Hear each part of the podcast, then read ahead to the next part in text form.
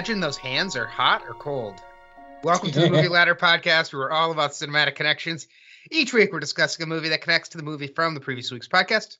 I'm Zach Brooks, and as always, for the 102nd time, I am joined by Brendan Fitzpatrick. 102nd out of 103 episodes. Is this Brendan. our? Oh wait, this is our 103rd out of 104.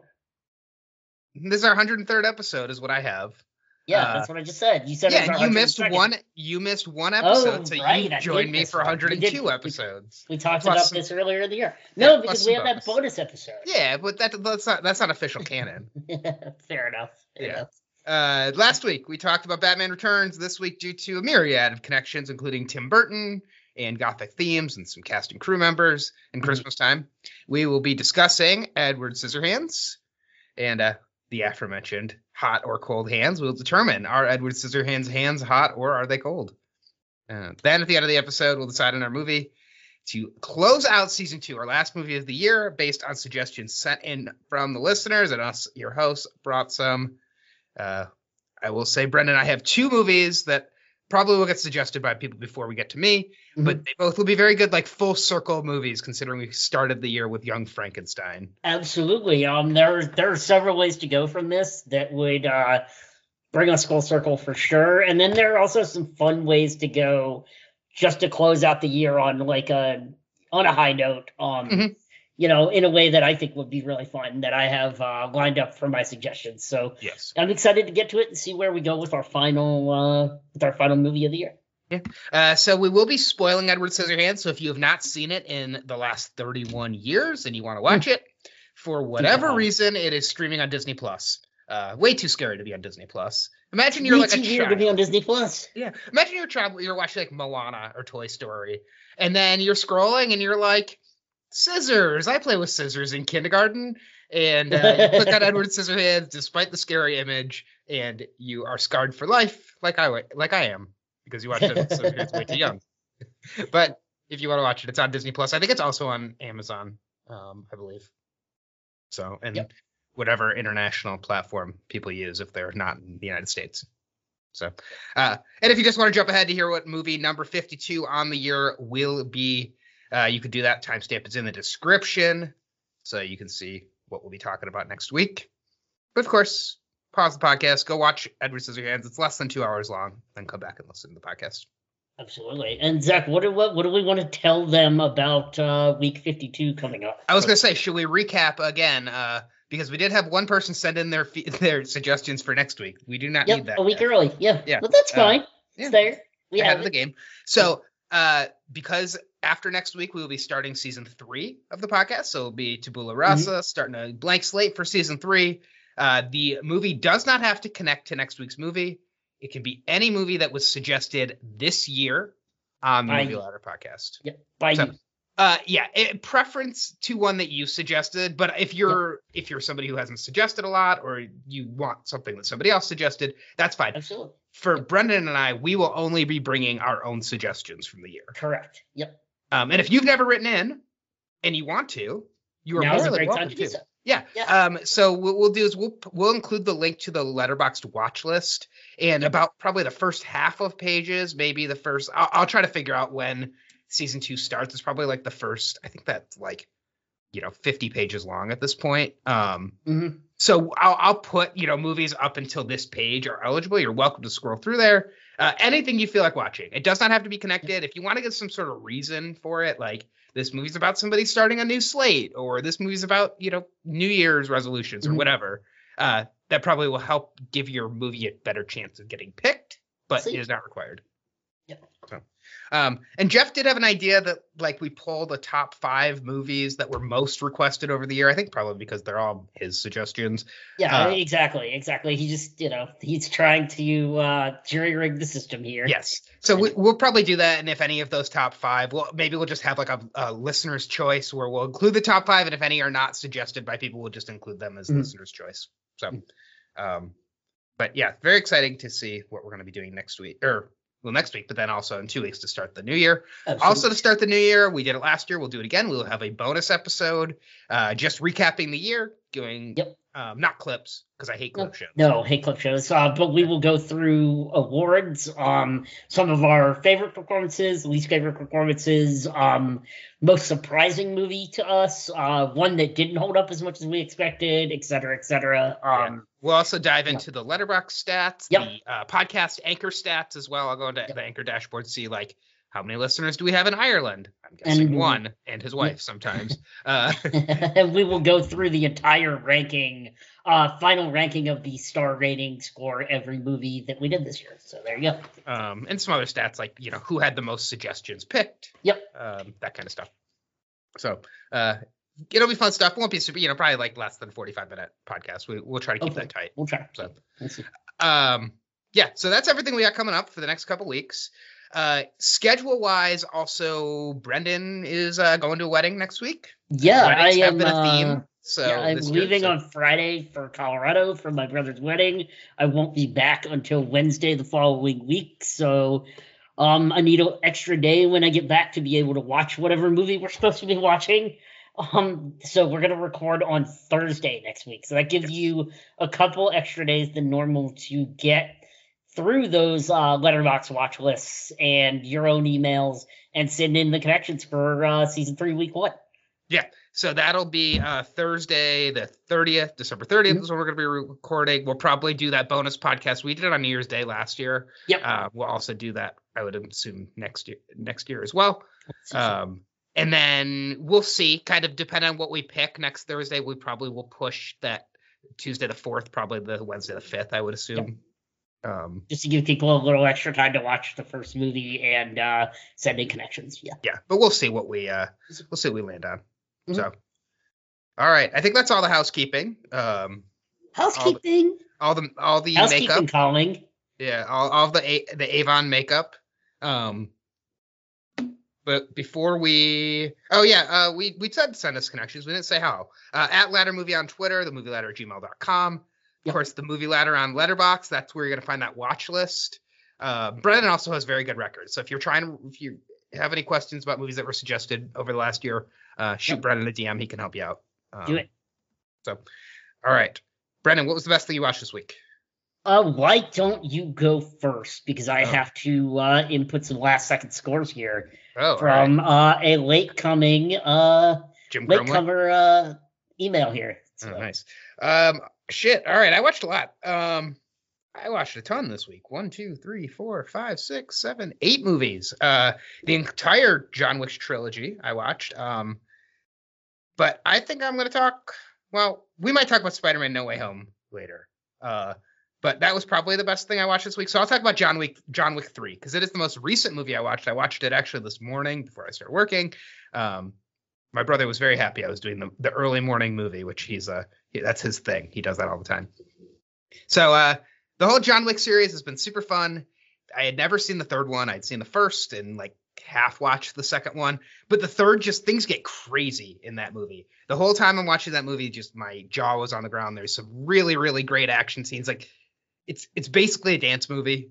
Um and I I think John Wick 4 might be coming out next year. Um, but I'm all I'm all pumped up for John Wick. Between watching the Matrix trilogy and now the John Wick trilogy. Um, Keanu, I've had a lot of Keanu in my life over the last few weeks. Yeah, Yeah. that's what I've heard is that uh, number three is really good uh, and fun. Um, I remember um, I've heard you and I are big Jason Mantzoukas fans, and he's been on a lot of podcasts uh, the last couple of years since that came out. Um, and I know is uh is, is a really big fan of his work own work in that movie and um yeah I, I I definitely want to check those out um I've only ever seen the first one but I would definitely be interested in seeing the other two Yeah, they're very fun. And I I had seen the first one. I went back and just restarted the trilogy. 1st Mhm. one is much more simple. It's a very simple revenge plot where uh, his dog gets killed in the beginning by Theon Greyjoy, and he just goes on a revenge mission. The second one is uh, kind of the fallout from that revenge mission, and then something happens in the second one that leads to the third one being um, being really kind of the fallout from that. And as I was watching the third one, I was like, man. If Theon would have just left John Wick's uh, dog alone in the beginning, Right. a whole lot of people would still be alive. Oh, absolutely. So many people, dozens, dozens. I do love that the way the action is done in John Wick. It is it. The director was uh, Keanu's stunt double in the Matrix movies, and um, these are the only. I think these are the movies he has uh, directed. But it's just the action is so clean and Mm-hmm. And a lot of times, you know, you get that shaky cam, or you get like the camera cuts right when the shot is fired, and you this like the, the camera just stays. There's a lot of long takes. The camera stays on the action, and you Mhm. see. I mean, if you don't like blood splatter, this might not be the movie for you because it's like there's a lot of like bullet is fired and brains go flying out the side. Right. right. Um, but it's not super gory. It's just like it's it's very it's brutal and intense action. But um, yeah, uh, I, I very much recommend it. It's a very fun series. Uh, unfortunately, not streaming anywhere. I do not know why. It seems like this is oh, weird. ripe for one of the stream platforms to get. Yeah, you would think so. Um, but if you got a local library and you get the Blu-rays, you can do that. Uh, it does look like John Wick Chapter Four is coming out next year. So uh, Donnie Yen is going to be in John Wick Chapter Four. Wow, that's wild. Yeah. Uh, of course, uh, he was in Rogue One, and uh, Yep. I think that's the only movie I've seen him in. But he was very bunch good. of bunch of other stuff that uh, Kevin Mahadeo recommended to us. Mhm, yeah, a lot of a lot of kung yeah. movies. It looks like so. Yeah. Um, he's in that movie IP Man, which I believe came Ip up Man, on this yeah. breakfast, or Ip Man. It's, well, yeah. So, uh, cool. Yeah, John Wick Chapter Three. That would be my my recommendation. Yep. So I want to talk about a musical that came out in 2021 that's not West Side Story and it's not Tick Tick Boom. It's an actual movie that n- not a lot of people have seen, at least uh it's but um I watched this weekend and it's called Annette by Oh, yeah. Leo Caru- Carax. Um music and lyrics by the Sparks Band, Sparks Brothers Band. Hmm. Um I had no idea what to expect going into this movie and I'm really glad that I watched the Edgar Wright Sparks Brothers documentary that came out um a couple months ago before I watched this movie because this musical is as weird and unconventional as it comes.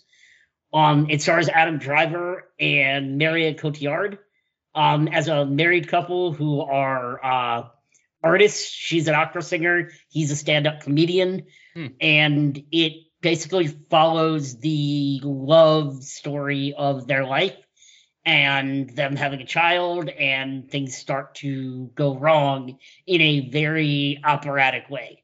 And um, it's really it's really well done. Um, Adam Driver and Marion Cotillard are both fantastic.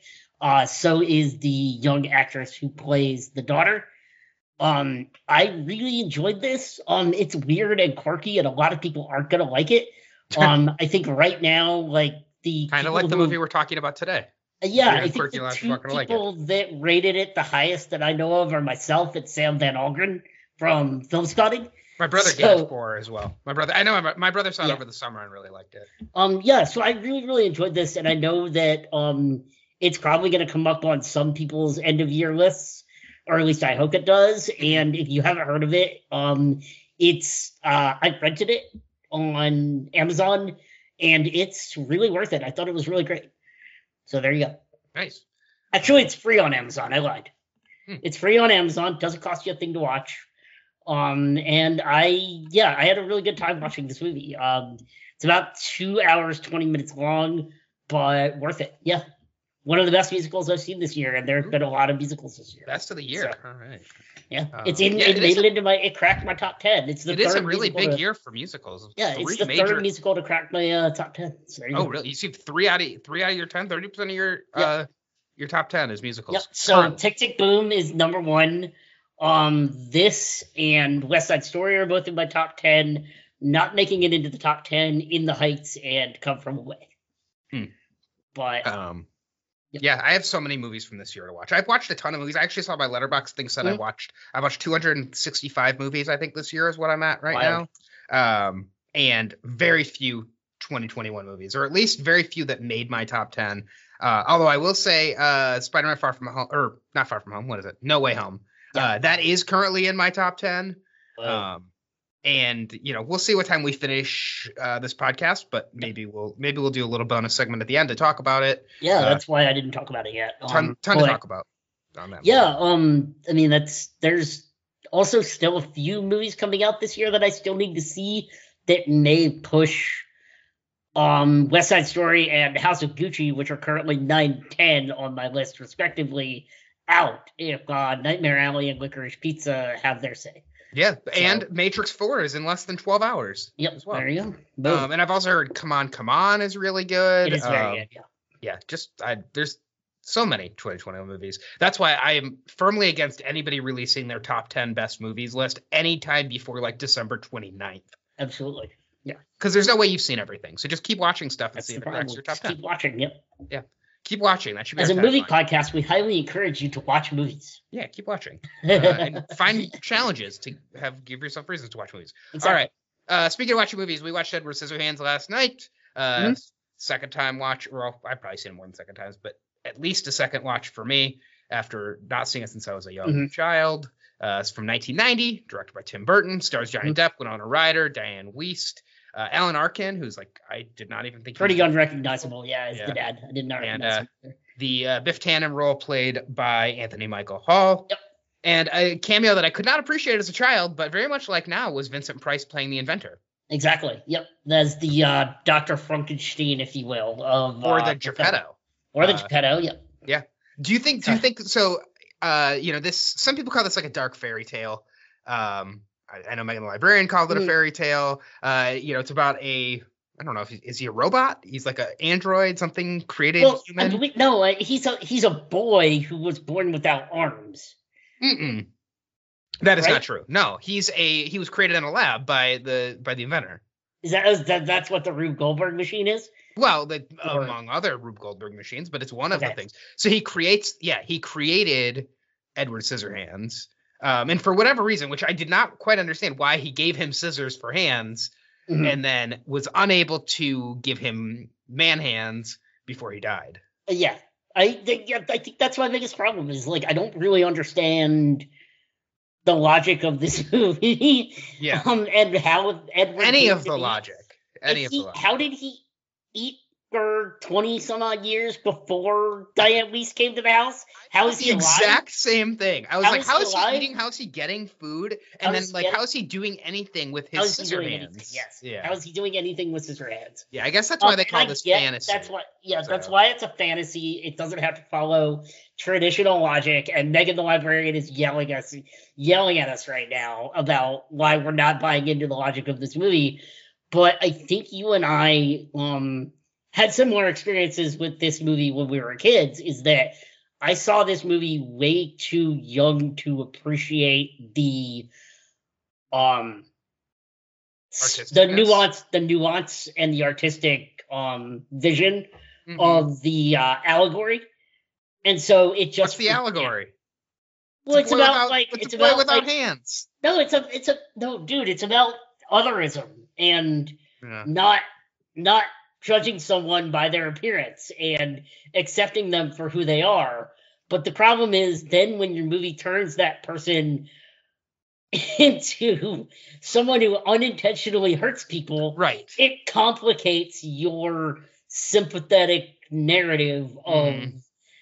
your allegory Right. unfortunately and it, Yeah. that's the complicated problem i have with this movie is that you're telling me that Eh, on one hand we're not supposed to judge edward by the by the cover of his hands but at the same time you By the are- content, but by the, the content of his character. You know, yeah, but it's, but you are making him unintentionally a monster who can't help his nature right.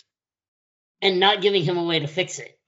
So you're kind of fucking him in a big way from being completely sympathetic Yeah. as a character.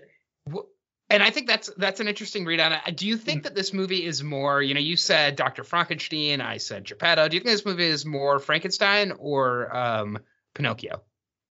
Uh, I, I I leaned more into the Frankenstein side of it, um, because at the same time, like I think that Edward experiences the world in a lot of the same ways that Frankenstein's monster does in Young Frankenstein or the original Frankenstein from the 1930s, where he goes out into the world, he meets a pretty girl, he accidentally murders her because he doesn't know how to play because he doesn't have any life experience, and so like, And then the and then the mob comes for him. and then the mob comes for him at the end, and et cetera, et cetera. Yeah, and I, I have a couple of. um It's also very similar to a couple of movies that I'm going to suggest later in the suggestions, Mhm. as far as you know, someone falling in love with a misunderstood, quote unquote, beast of a person, Mm. and then a Ah, a beautiful them at the person falling in love with a beast. Yeah, Oh, interesting. interesting. Yeah, maybe a beauty. Yeah. Speaking of beauty, um, so we do have Winona Ryder in kind Yeah. of the lead female performance. I was surprised watching this. I th- she doesn't show up for like an hour into the movie, Yeah, she's not in much of the movie at all. and Uh, then she's in it and falls for Edward. Um, but I don't really like it. It just kind of came out of nowhere. She plays Kim uh, or Kimmy, Yeah. and um, she's the daughter of Dianne Wiest's character. Um, Mhm. Her brother is uh, what is his name? Kevin. Oh, I, I don't know how I could forget that. A, a young precocious boy in the ni- in 1990 named Kevin. Uh, Right. Spoiler for my movie map, but um, yeah, the like she. I get that she sees like the beauty and the the love inside of of right. of Edward and what Edward is able to do with you know he has these these hands these these uh, weapons for hands these blades that can hurt people and he Yeah. he makes art with them and he does people's hair and he uses them for good and becomes Yeah. He you know, becomes a dog groomer, which is really fun. You know. yeah um but it's just kind of like came out of nowhere like that she's she's like I hate my boyfriend that I've been with because he's an asshole which obviously how did she not see he was an asshole he's clearly He's an asshole definitely an asshole. I mean, look Yeah. at the van he drives. right and then He's also um, drinking and driving, so he's definitely no because this takes place over just like a I think just like a few days. Yeah, it well. does. Uh, and you know, I, we've both been pretty hard on this movie so far. Um, Um, I will say, visually, I really oh, it's incredible. It's yeah. it's I mean, the fact that I can watch this movie and still be like, honestly, when this movie started last night, I was like, yeah, I'm scared again. Like this, there is something about this There's- that scarred me. As, I think it's the stark contrast between the lush green of the vegetation in the sculptures Mhm. and the stark creepiness of the mansion itself. Yes, And it's basically like of- black and white to color. It's almost. It's and like I a- thought about suggesting Wizard of Oz next week. Yeah. And maybe Wizard of Oz will it's come a up. lot like that. Um, but it's I didn't think the connections were strong enough, but I do think that the score sounds a lot like a like slowed down version of Somewhere Over the Rainbow well. well, the other part of it is that that the um inventor Vincent Price goes through building him all of the different parts of making him a real boy. Mhm. I mean, you see the heart that he's supposed to get, you see the brain, you see the you know the courage, and then they also reference that don't get his blades wet, as you said, get an Mhm. oil can, you know, and Oh, so yeah. that like much like the Tin Man, otherwise he'll rust. Hmm. So I think he I think he is an allegory, you know, or a uh, a similar a similar character if you took all three of the uh Wizard of Oz characters because he also kind of looks like the Scarecrow with like the hair and All right, the, you've convinced me. I just added Yeah. Wizard of Oz to my list. Uh, yeah, Yeah. Uh, we'll see if it comes up. Might end up being an honorable mention instead of uh instead Mhm. of one of my main suggestions. But I do think there's enough connections to Wizard of Oz. we'll have to get Oz and his daughter on. Yeah, when it really is. I mean, the movie is black and white, and then when it cuts to the suburb or the the neighborhood, I appreciate that the the neighborhood is so is so visually different than what we see in the castle. The castle is black and white. Mhm. The neighborhood is pastels. Everybody's in really bright, cool cost. You know, not cool costumes, but like very like very warm colors. And Mhm. it's I'm glad that this movie was not just that dark tone that we really got all of Batman Returns. I mean, Batman Returns basically was black and white, and this is like half black and white, half in color. Yeah, and I I really like that um sort of Edward doesn't belong in the color world, which also is a huge metaphor. He doesn't belong in the world that he's taken out of. He Mhm. and every time he tries to interact with that world, he ends up hurting someone or hurting himself because like you see him nick his own face so many times in this Well, he's movie. got scars all over his face And from a lifetime of, freaking of awful, hurting like, himself. Yeah, and it and it usually happens when someone surprises him or asks him to do something that he's not like used to doing. Right. He ends up nicking himself, and Yeah, so and- it's like, and um I think that that's also why this movie was so scary for me as a kid because Mm. he's got this like white makeup, Yeah. you know, because his complexion is very white, which is striking in the Dark Castle. He's got these scars all over him. He the music is kind of creepy. He hurts the kid. He I had a Yeah. waterbed growing up as a kid, so him popping the waterbed waterbed as well, like I will say know, the waterbed scene I thought was a legitimate kind of laugh out loud moment for me. I, I did did, I did laugh time. pretty hard at the waterbed when he Mhm. when she when um Kim comes home and surprises him in the room and he ends up popping the waterbed. Like I was like, well, why did you put him on a waterbed in the first Right. place? Well, and he he sees the waterbed like 20 minutes Right. earlier, and he he pops one hole in it, and he's able Right. to plug the hole. And I will say, as a waterbed owner, when I was a child, like popping the waterbed was always a huge fear of mine because it would have just been a total disaster. Yeah. Um, this is the thing is that I mean this this movie is full of connections to other movies as well from just little things like that because I mean that may connect to a movie that might come up later.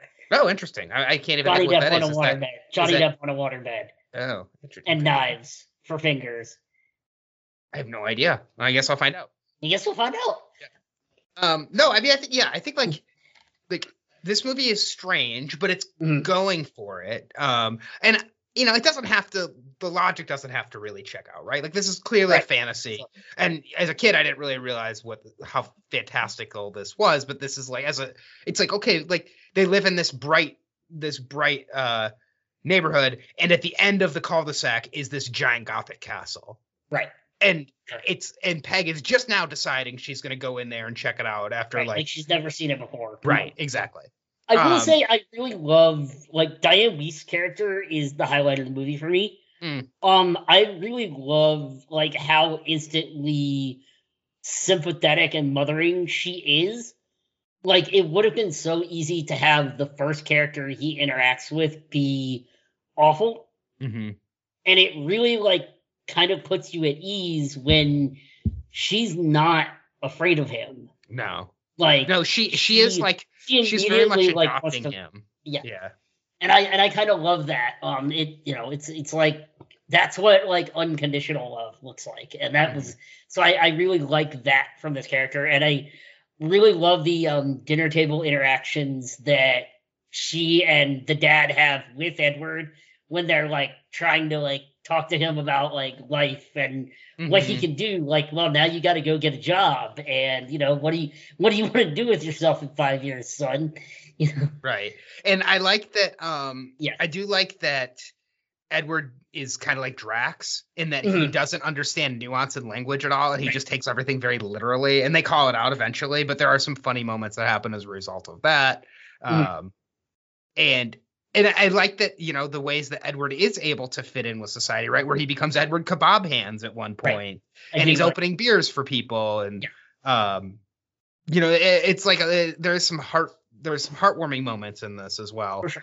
um and i do want to just jump back because you talked about the scene where kim comes home and edward's sleeping in her bed which like they should have That's put a note on the door or something. Like let her know like there, there's a strange man in your bed. But she came back early. How are we to know? right yeah um or like hey kim do you mind if this strange boy sleeps in your bed uh, right, while you're gone Well, they It's- were in. They were camping in the mountains, so they were unreachable. Yeah, but like eh, true, and there's no cell phones back then. But just like put a note Right. on the door or something. Uh, also, you have a you clearly have a pull-out sofa in your basement. So Right. like, why Do does that he from the mean beginning. putting on a waterbed is just a terrible plan for many reasons. Uh, but one of which is that he has scissors for hands. So uh, yeah. exactly. It's it's like foreshadowing. It's intentional. Yeah. Yeah. It's over the head. It's Pee Wee Herman humor. Yeah. well, that's fitting since Tim Burton. yeah. did Pee Wee Exactly. Herman. Yeah, I know. Um, That's why I made yeah. I I will say, and I'm not usually a huge Johnny Depp fan, but I think Johnny Depp does a really good job with. He doesn't say much in this movie. very he's very subtle, quiet, yeah. But he's not.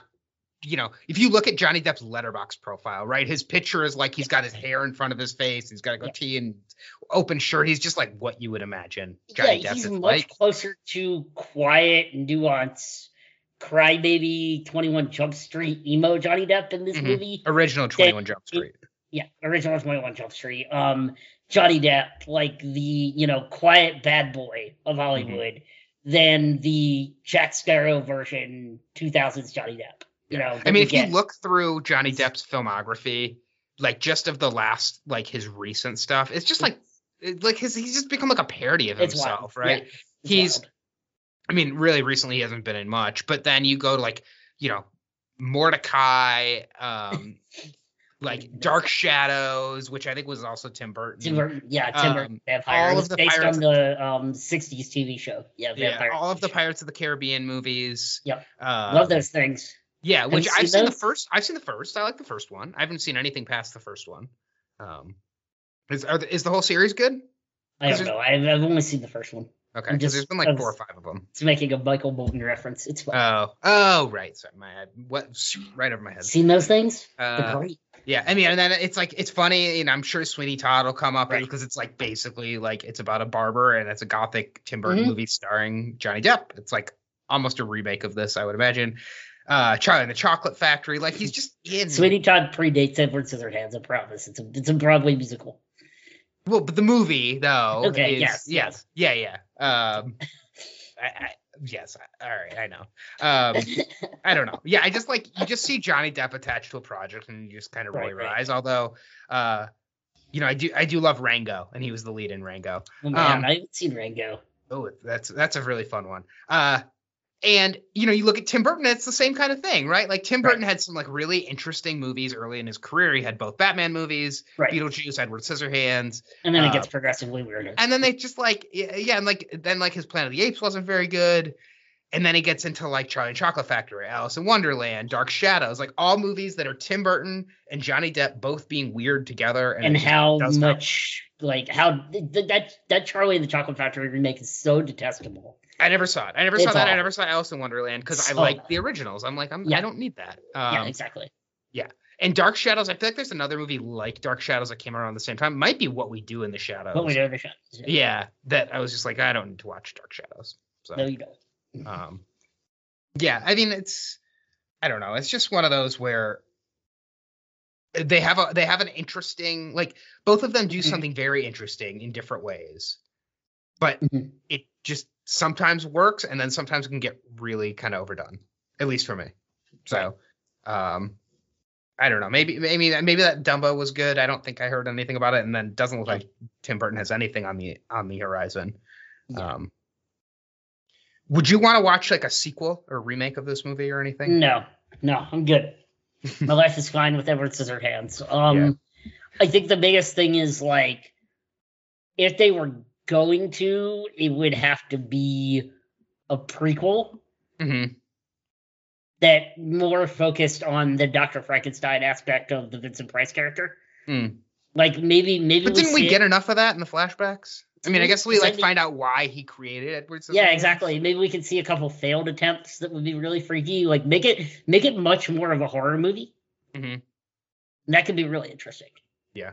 Um, Danny Elfman very good in this as well. Um, like not in it, but his score. Um, Yeah, he's always good. Yeah. I, I it, it- he sets the tone of just the like creepy Mhm. fairy tale. Um, much like he sets the tone for Batman Returns for like the adventure, uh, the adventure comic book. Yep. Score. So, There you go. um, have you ever played Edward Forty Hands, Brendan? I have not, and I think you would I- die if you played. Yeah, You're would so small. You die, and I'm, I'm. I'm good. My life is fine. Yeah. Uh, Um, I've done it a couple times. There's some pictures of me in college playing Edward Forty Hands. good It's God, fun. man. Yeah. Terrible. It's it, it is fun, but then when you get to like halfway through the second 40, you just have to pee. Obviously, I always have to pee all the time, but like you really have to pee when that uh, when you get there, and you are like Edward Scissorhands. You cannot undo your zipper, so you're just Right, like you have to just keep drinking. Um, yeah, I don't know if I would ever play Edward Forty Hands again. yeah. Did, it's, I mean, I guess he never had to go to the bathroom, right? I mean, he's a robot. I don't think he has to go to the bathroom. interesting. Yeah, but I think a lot of the like, and maybe he doesn't even need to eat, although we do see him eating. Um, Yeah. I like when he's trying to eat the peas because Yeah, honestly, without a spoon, eating peas is just about as hard as having Yeah. scissor hands trying to eat peas. Yeah. Um, I like how uh, Vincent Price says humiliation and discomfort. Yeah. Um, and I wish we got more Vincent Price in this movie. I think that's my like number one complaint because he was so good and he was barely in it. yeah, he's fantastic. Um, I'm not super familiar with Vincent. I mean, I know like Vincent Price, but I don't think I've seen him in very much stuff. Um, but you know, he just carries that aura of like the creepy, you know, creepy horror movie guy. Mhm. And so it was it was great to see him in this. Um, in my memory, it was actually that Edward killed Vincent Price and not that he died of a heart attack. That like it was sort of like Edward accidentally stabs him with the scissors and kills him, Right. which I think would have been a very interesting, probably the wrong way to go with the character, but it would have been Yeah. really interesting if he was responsible for his father's death. So, um, all right, what else is there? I I mean, I'm sure there's more to talk about in this movie. Um, what are we not covering? don't, why don't we take in some feedback or and see uh, where the discussion goes from here on this? I, I think I'm out of immediate things that are Anthony Michael. Hall. What do you think about his character? Anything on him? It's nice to see him um sort of have the opposite of get to play the opposite of the dorky Mhm. bullied teenager in that he was playing in you know classic John Hughes 80s films. Mhm. To see him get to be the bully was an interesting was an interesting take. Yeah. Um. So I didn't. I mean, I, I think he's good. I mean, I think he's fine. Um. At the end of the movie, he's sort of like. I mean, while he is drunk and he gets his friend to drunk drive him over to Kim's house, he does kind of have a point getting Edward off of the little brother. Like when he does. I mean, he does go too far, but like, Yeah, that is like one of the things, and it happens a lot in this movie. yeah, where the characters don't just like like in real life the characters would be like oh i was trying to say like it, there Yeah. somebody would say, say- something either the, yeah. either nick or not nick uh, that's his character in a movie that i'm going to talk about later uh, either kevin or edward would be like i was trying to save you your, the car was about to hit you or kevin would be like yeah, that's fine but get off me because you're cutting my face right, Um, exactly. and yeah, there's a couple like, other moments in this yeah, movie where like the characters just don't talk, and then they don't say what's going on, and then there's misunderstandings, and then the people are Right, are exactly. blaming Edward because he's the other. And I do like that, like, yeah, like that this movie shows like a mob mentality, and everybody like blames Edward for this because he's different. Um, I also think um there's a beautiful moment when Edward is is carving the ice Yeah, and that is a we see moment. we see Kim dancing, and you know it's like just like the music that goes with it, and you see the snow falling That's down like on the, her. the iconic scene from this movie. Yes. Yeah. And I love that moment, and then that it's immediately messed up by Anthony Michael Hall's character Jim coming in Yeah. and interrupting, um and like messing things up, and then and then Edward cuts Kim. It was just like I just I Yeah. I I mean I I get that that's kind of adds to the emotional weight of that scene. Yeah. that you go from like really beautiful to something really tragic, but it just it just like it, you took like the most beautiful scene of the movie and you just like stopped short with it. right, exactly. Yeah, you Yeah. just kind of ruined it. Yeah, Uh, what do you think of the framing device? So we have the movie told from an old Kim's perspective, uh, book ending it. She's telling her granddaughter the story of Edward Scissorhands. that feels like um such a tropey story device for movies in the late '80s, early '90s. Or I mean, uh, there- like there are a late lot of 90s as well. There are a lot of movies that make that'll may come up later in listener suggestions Mhm, that have this same framing device. mhm. Um, I mean, Yep. most mostly, I think I think about Hook. Oh, interesting. that wasn't that. I didn't- think didn't about another one that is going to come up that I've seen in listener suggestions that I don't necessarily want to say right now. But I mean, there's a lot of it gets used a lot, and it's fine. Um, it's it just feels a little tropey at this point. Yeah. Um, it was so obvious that was Winona Ryder. Like, it's Yeah. like that's like Oh, Winona Ryder's. Yeah, voice. it was Like- it's not even disguised She's like all. 17. Like, come on, man. Um, do you think that there's any chance that the story of Edward Scissorhands is not true, and that's why there's like things that were like, well, how does that work? And she made this up as like a bedtime story for her granddaughter. Sure, That's a very creepy bedtime story it's a very terrible bedtime story, but Yeah. sure. um, what is the moral in the end this is where the snow comes from. this is I guess the we snow see it, it, is it does it is real because then they go out the window and we do see Edward back in the castle like tending to his things. Sure, um, she's not imagining that. Yeah, uh it's interesting because this obviously takes place like 70 years in the future 60 years in the future from when this movie so this movie is 1990 so 60 years is this is 2050 that she's telling the story to her granddaughter about Well, is this movie set in the 90s? Yeah i think the cars that's like a 1990s model car Okay. I thought this movie was set earlier, just because. no and like the beers that they're drinking and stuff that that all Okay. looks like it's i mean that, it, it is 31 years ago from now Okay. um so we're we're closer to when she's telling the story than when the Oh, movie boy. came out oh no! yeah Don't play kinda- that game. Don't yeah. play that game. Uh, doesn't look like technology has advanced very far in 2050. No, definitely not. No. um, all right. I think that's I Yeah, think that's thought all of my things. Telling the story in 1990 about a time 30 years prior. Maybe I. But no, no, then the, the movie would need to take place, and it would be interesting if this movie did play, take place in the 60s. But no, it, it definitely takes place in like the current time. Hmm. Their time. Okay. So, all right, let's get into listener feedback um, and see what people had to say, and I'm sure that'll spur some things. Um, oh, the other thing I was going to say, so she's was in love with Edward because of like her two days that she fell in love with him, Right. uh, but clearly got over him because she had a child at some point. Right. in her Yeah. Yeah. I mean, So, as which I feel like came up. as you do, much uh, like you know. Wasn't there a movie that we were talking about earlier this year? I'd have to look back where the there was like a love story, but then they ended up having kids later on. Um, Uh, don't know. That, it's not coming to mind. Just no, it's not coming to mind either. Um, I mean, it's yeah. Well, we'll see when we get to connections. All right, let's start with Jeff. Um, Jeff says, uh, I knew Jeff was not going to be happy about this movie, and he was not. Of all the great directions you could have gone, you chose the Scissorhands path. It's almost like you guys picked it to irritate me for a couple of hours. uh, not even two hours, Jeff. yeah. Uh, This is a movie I remember seeing and thinking, not the worst movie I've ever seen. Super weird, but not unwatchable. For sure, I'll never watch that again, though. And then along comes Zach and Brendan making me watch it again. The result is the same. This is a super weird movie that was not the worst thing that I've watched, but one that I hope to never watch again.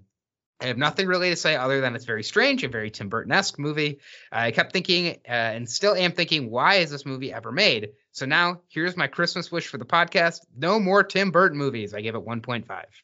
Bummer. Damn, Uh, Jeff. We didn't even I talk mean- about the Christmas of this movie, also. Yeah, I mean, here's the thing. I actually like. I think it's probably if I broke down Tim Burton movies I really like against Tim Burton movies that I don't like, it probably is 50-50. hmm and it's probably a early career versus late career and big fish is probably the last like great movie i think he made Hmm. like probably that's where the cutoff is for me Well, how many have you seen after Big Fish? um good question Probably not that many. Uh, probably not that many I remember I saw the the Planet of the Apes movie before I saw Mhm. the original Planet of the Apes movie, and I was so confused by the end of that movie. Right. Um, all right, Megan the Librarian, go for it. all right. This movie which is not as not scary at all is an old favorite. Tim burton made three movies in a row that were on heavy rotation during my tween years beetlejuice batman and this one which for me and probably many others birthed a bit of a crush on johnny depp. Uh, i'm over it now she says. Uh, Burton's sense of strange and unusual is put to great use in the portrayal of the candy colored suburb that somehow lies right next to Edward's creepy castle. The townspeople are all hilarious. I particularly enjoyed Alan Arkin playing it totally straight as the dad. For me, what makes this movie truly magical is the fairy tale quality of the story and the framing device of Kim as an old woman telling her granddaughter about Edward. Oops. Kim is a great character. She's a cynical teenager on the outside, but in her bedroom, she still has all her stuffed toys and her collection of snow globes. Edward brings out that childlike innocence in her. We see it in her joy when he's dancing, when she's dancing in snow. Then the world comes in and spoils it. The idea that Edward makes it snow just for her every year is so lovely, and that ending is pretty damn perfect. Sometimes you can still catch me dancing in it. Five stars.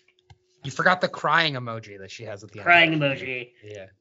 Uh, yeah, it's very much whiplash between Jeff and Megan. Yeah, and that, that's why I wanted to make sure I placed these two back to back. Is that I think that there is a point of view between the two of them that, um, and it could just be as simple as generational. It could be as simple as, um, you know, fairy tales work for some people and they don't for others. Um, and Megan viewing this as a perfect fairy tale, I think. Um, you know, where, whereas I, I think it's actually, I mean, if it's a fairy tale, it's an incredibly flawed one. But Mhm. then again, most grim fairy tales were this dark when they were originally written. So I kind of see the point there in calling it a dark fairy or even a fairy tale. Because I mean, most of the classic fairy tales in their original iterations before they got Disneyfied were really, really dark.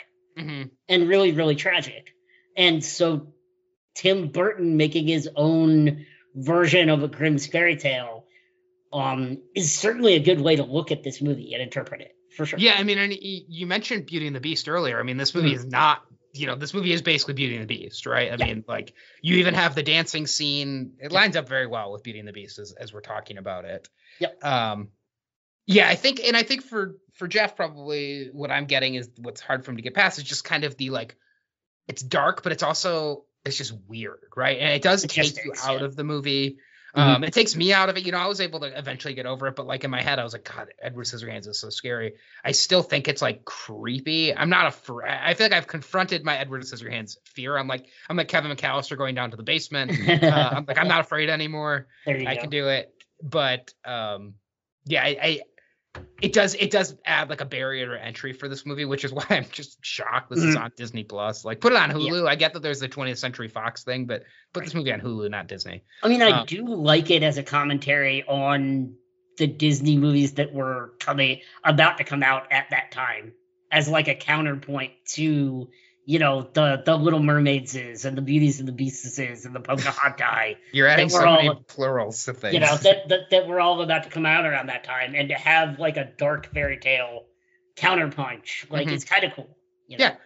Um, and I, I actually really like Megan mentioned snow globes. I didn't Yeah. notice for snow globes, I didn't know. uh, so to speak, but I really love thinking about the scene of Kim dancing in the snow as a snow globe, right? Mm. And that it is, and maybe this is actually like a, a counterpoint to my my complaint about that scene getting cut off by something bad happening, is that for those five seconds that she's dancing, she is in a snow globe. You Yeah, see nobody else around her. You just see her dancing in the snow, and then the snow globe shatters, and everything gets bad after that. Um, Yep.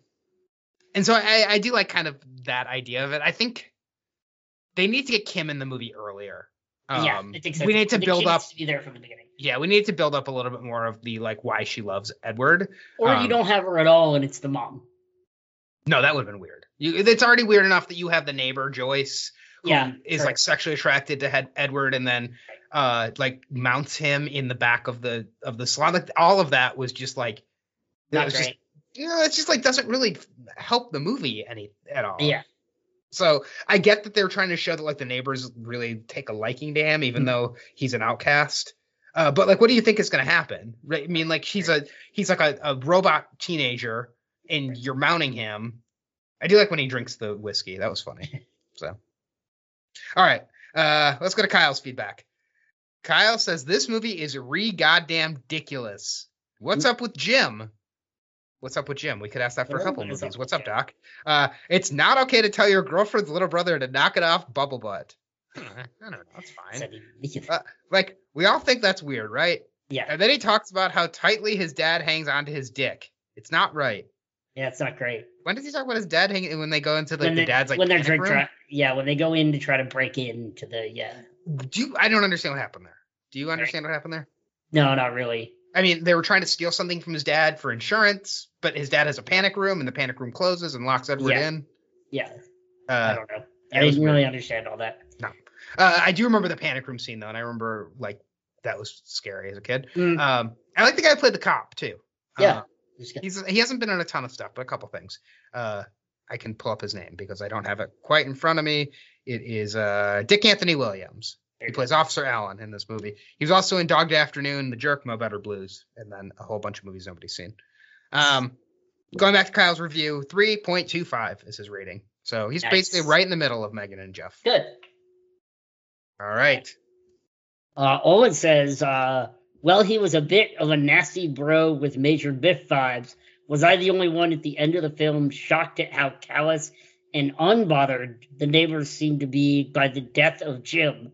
Oh yeah, we didn't even talk about that. Yeah. He gets killed at the end. He gets killed at the end and nobody cares. Yeah. Nobody cares. They're like, uh, whatever. They're like, oh, they're like, you have you have Edward's glove. He All saw it coming. Yeah. He had it coming. Yeah. Yep. Uh, even Winona Ryder's character should realize her part in Jim's downfall. Is that, That a was a joke? Is that like a play on words, calling Yeah. it a downfall? Absolutely, it was. Good job, Owen. Appreciate Yeah. that. a good film for linking. I will give it that. The biggest vibes I got was a TV show, though. Uh, very desperate housewives in its structure, which I wasn't expecting. I guess I can be happy for the film to exist as I loved the barber episode of Seinfeld. Still didn't find out how he went to the toilet I think we answered that. I think because he's Yeah, a robot, he doesn't use the yeah. toilet. because he's a uh, an automaton or whatever you want to call it. Yeah. Uh, yeah, Dianne Wiest and Alan Arkin were great. Uh, love to have had a film with their adventures more so. Uh, Scissorhands and Deck were just all a bit too dull to care about while seeking entertainment. Rating two out of five. It's pretty low Uh, for one. Have you watched Desperate Housewives? I've not. I've never Desperate Housewives. Me neither. I think that came out the same year as uh as Lost, I believe. Okay. Um, Yeah, that would make sense. I think they were part of that Wednesday night block, right? something like Or that, whatever yeah. it was. Yeah. Yeah. Um, and maybe Grey's Anatomy came out around the same Yeah. time as well, like the, the big ABC for anti drama. All right, uh, like two out of five. For, Yep, for two, and now I also called Max score of Letterboxd, which is a four out of five. Four out of five from Mac. Um, I don't think he ever sent any suggestions, even though I asked him a few times. All right, Stefan. Okay, so I didn't finish it yet. I ran out of time. Olin's pro- or uh, Stefan's probably finished it by now. Uh, but the first half is surprisingly well done. The creepy, the creepiest thing is seeing Johnny Depp be so reserved. Mhm. Alan Arkin is also fun as Bill. Who had any idea suburbanites would be so cool with a scissor-handed man? And after only seeing Anthony Michael Hall as a kid, and as an adult seeing him in his early 20s, finally pull, uh, finally fill in the physical appearance gap between the Breakfast Club and the Dark Knight. Mhm. 3.5 with the res- the right to reserve this in a few days when I finish. Uh, he says he will send his final score before next year. He promises. Nice. Uh, forgot Anthony Michael Hall is in is in the Dark Knight. That's kind of Uh, yeah, he's um, is he is he the commissioner? Who is he? no, he's not the commissioner. Um, because that was um, what's his name? Uh, Gary Oldman. I think he's one of the guys on the boat, maybe. Um, okay. I, I, I, yeah, I'd have to I'd have to go back and look. I haven't watched uh, that forever. All right, uh, Jim says Edward Scissorhands is still great fun. Uh, it's a modern fairy tale that hits all of the boxes. Interesting premise, protagonist that you can root for, bittersweet ending. Four and a half out of five for Jim Crumley. Wow, Jim Zach, is much higher gonna- on this than I was Yeah. expecting. Me too. So All that's going to average us to a 3.3 from the listeners. Yeah, I think I'm a two. Um, I don't know. I'm I'm just low on this movie. I mean, I it's got some interesting visual stuff, but so much of the movie just doesn't really work. It, I, it's losing points for scaring me as a child. Although I guess it should like gain points for being so effective visually for that. So make that 2.5. Make it 2.5. Um, and the music is great. Um, Mhm. I do like seeing Johnny Depp not be like zany Johnny Depp. I think Winona Ryder is pretty effective as well.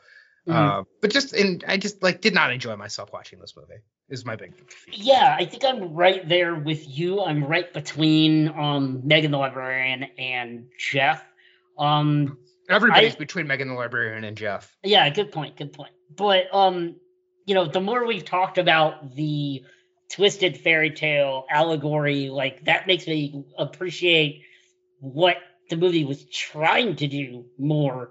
The question for me is did it do those things effectively that it was trying to do? And I don't think it did.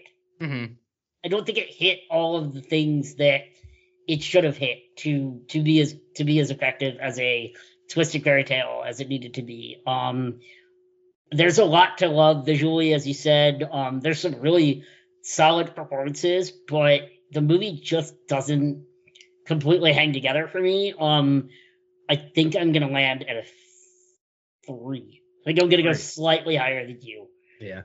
And landed at three, and that's mostly for Dianne Wiest and Alan Arkin. Yeah. Um, as the as the mom and dad. So I'm gonna Mhm. I'm gonna land at three, and let's see what that averages us. That's gonna I like that the us- movie takes a big swing. I Yeah, I, I give it that. Like it, it doesn't work. Um, it for me, it works for other people. Um, but you know, whatever. It's you know, it's it's it's an interesting movie. We had more to talk about with this movie than I was expecting. I did not think For we were sure. going to go this long. So, uh, And that's gonna that's gonna make us a 2.81 overall average for a three on Letterboxd. So there you go. Yeah. we'll see. Maybe Stefan's score or anybody else who's listening. If you have scores from this Yep. whole year to send in, send it in. Uh, you have nine days to send it in. Ten days to send it in.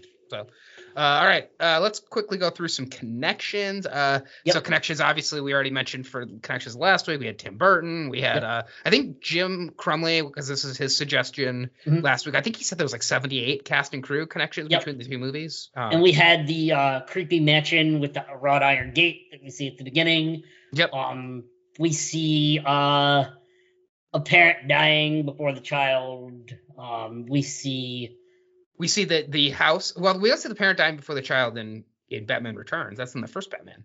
that's true. Yeah. Um, I was thinking I mean, of, he's- I was he has the thinking memory. Cobblepot's parents.